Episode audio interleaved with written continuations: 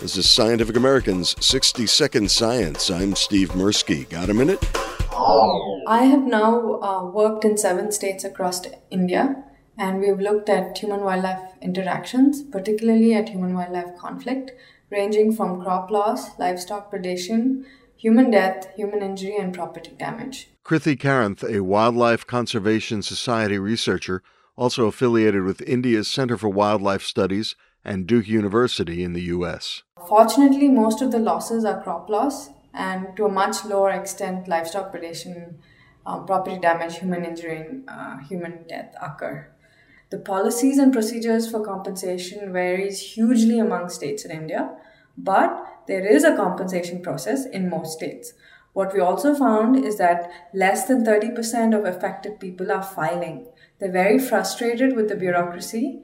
So in um, 2013, I thought of an idea because I traveled to hundreds of uh, villages across India for my research projects, and we realized that everybody had access to cell phones. It was very simple for people to call in and report an incident. So with my collaborator Nikhil Velpanur, in 2013, we set up a web portal uh, and a technology platform that integrates a toll-free number with, with the ability to uh, address calls that came in. So the idea is very simple. Any anybody uh, experiencing a conflict incident calls into the toll free number, and our field coordinator assigns our field agents to go and evaluate the uh, problem. Once the evaluation is done, we help them file the documentation. And so in 2015, we launched Project Wild Seve in Bandipur and Nagarhole National Parks. We covered over 300 villages by distributing 30,000 pamphlets. What we've been able to achieve, I think, is far exceeded my expectations and pretty remarkable.